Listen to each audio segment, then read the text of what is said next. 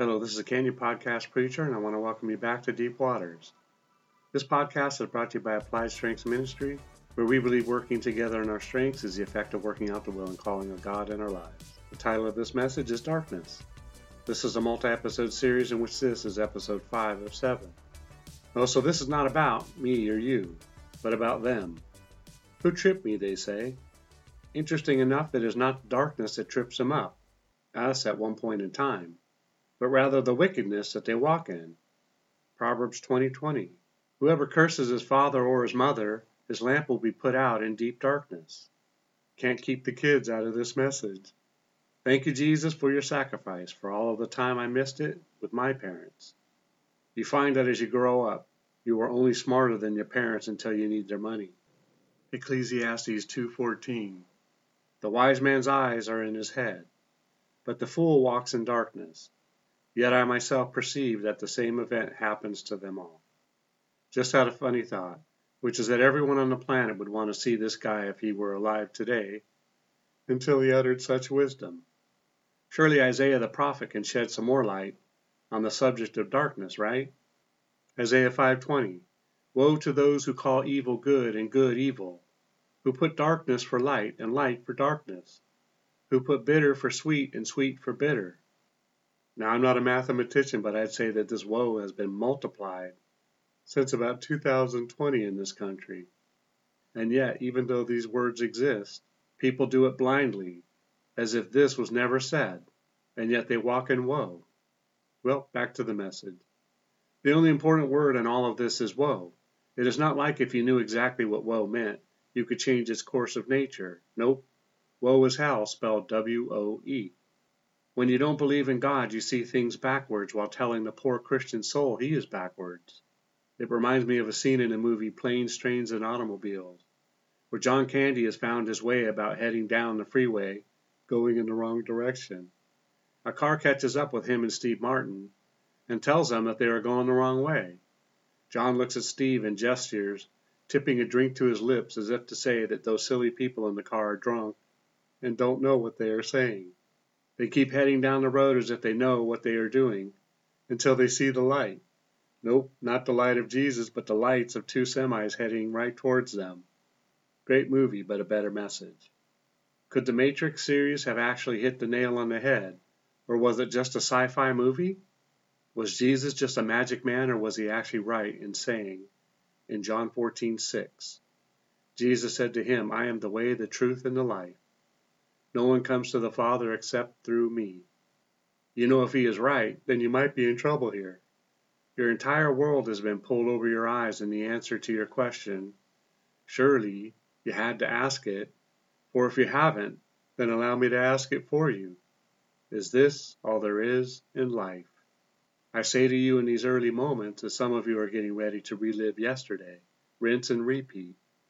No matter how much money or all of the things money can buy, you will not outlive it, or any of the pleasures you used it for. If you are prone to chasing the wind, then you have become a purposed slave of money, no matter how much you have. Believe me when I say this, as many of the rich have discovered it way too late. And that is that we all face ourselves at the end of the busy day. And age also has a way of causing us to reflect on this very thing, which is what on earth am I doing here? What have I accomplished that was worth my time? And as Solomon no doubt enumerated, as he was writing Ecclesiastes, who will get what I have so carefully stocked up, and what will become of it? Are we so different that we would not take into account our own lives' investments?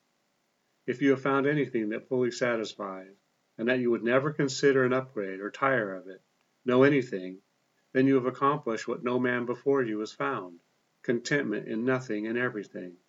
This can only be found in God completely. But it's one thing to know it and another to show it. Isaiah 9 2. The people who walked in darkness have seen a great light. Those who dwelt in the land of the shadow of death, upon them a light was shined. E.T., is that you? Nope, it is just Jesus, and he will shine his light upon you. And don't worry because as his light does its work and peers into the darkness of your soul, he will be there throughout the uprooting process like lights in a mine. They help to remove the dirt and also to discover the little gems. Isaiah 29:18. In that day the deaf shall hear the words of the book, and the eyes of the blind shall see out of obscurity and out of darkness. Sounds like a zombie movie to me.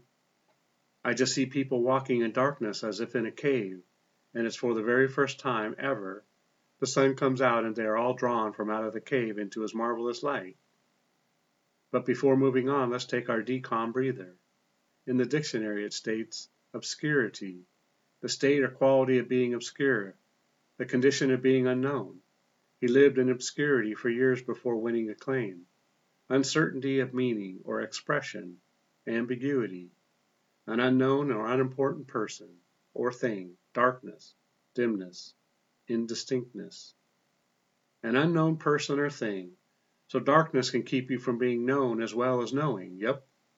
Isaiah 14:16. I will bring the blind by the way they did not know, and I will lead them into paths they have not known. I will make darkness light before them, and crooked places straight. These things I will do for them, and not forsake them. It is important to realize that I'm not opening these scriptures up to any kind of fullness or inner depthness. For that, you should engage the Bible for yourself as it relates to this study. There is nothing more important in doing so with the exception of also doing what it says. Isaiah 45:3. I will give you the treasures of darkness and hidden riches of secret places, that you may know that I, the Lord, who call you by name, am the God of Israel. Okay, so what is this about treasures hidden in the darkness? It actually doesn't say that, does it? Nope, it states the treasures of darkness. Is it not also hidden in secret places if it is in fact dark? The secret teller will tell you where to find the treasure. You should know, however, that he is not talking about finding Waldo. He is the greatest treasure, yet to be fully discovered by anyone who looks for a lesser treasure, including but not limited to false man-made gods, which, by the way, is all of them, but him. A great way to see if you are on an eternal thinking track is to ask yourself, what will you leave behind when you die? And what will you have with you when you show up in heaven? This sounds like the same question, but it's not. It's asking for two lists. Go ahead, take some time to make them up. I will wait. No, but it's that important that you know. Anything you leave behind is not worth your full attention. This doesn't mean that you burn everything up upon your departure. A good parent lays up for their wife or husband and children who are left behind. On a different subject, covered in other messages way thoroughly, is the mess divorce leaves behind when trying to square up the inheritance among the multiple families. And please get offended if you are one. I know my sin and what it is to be a sinner. And if you authentically care for me and we have discipleship leadership relationship, you will have my full permission to help me grow as a Christian. And if you point out a sin, I will be offended because it is my natural response to missing the mark. But then I will use it in my communication with God and ask that He kill it, lock, stock, and barrel. I'm not sure that that is an appropriate use for sin. It's just that killing of sin has to be permanent. An fence tells you it's there hiding in the darkness.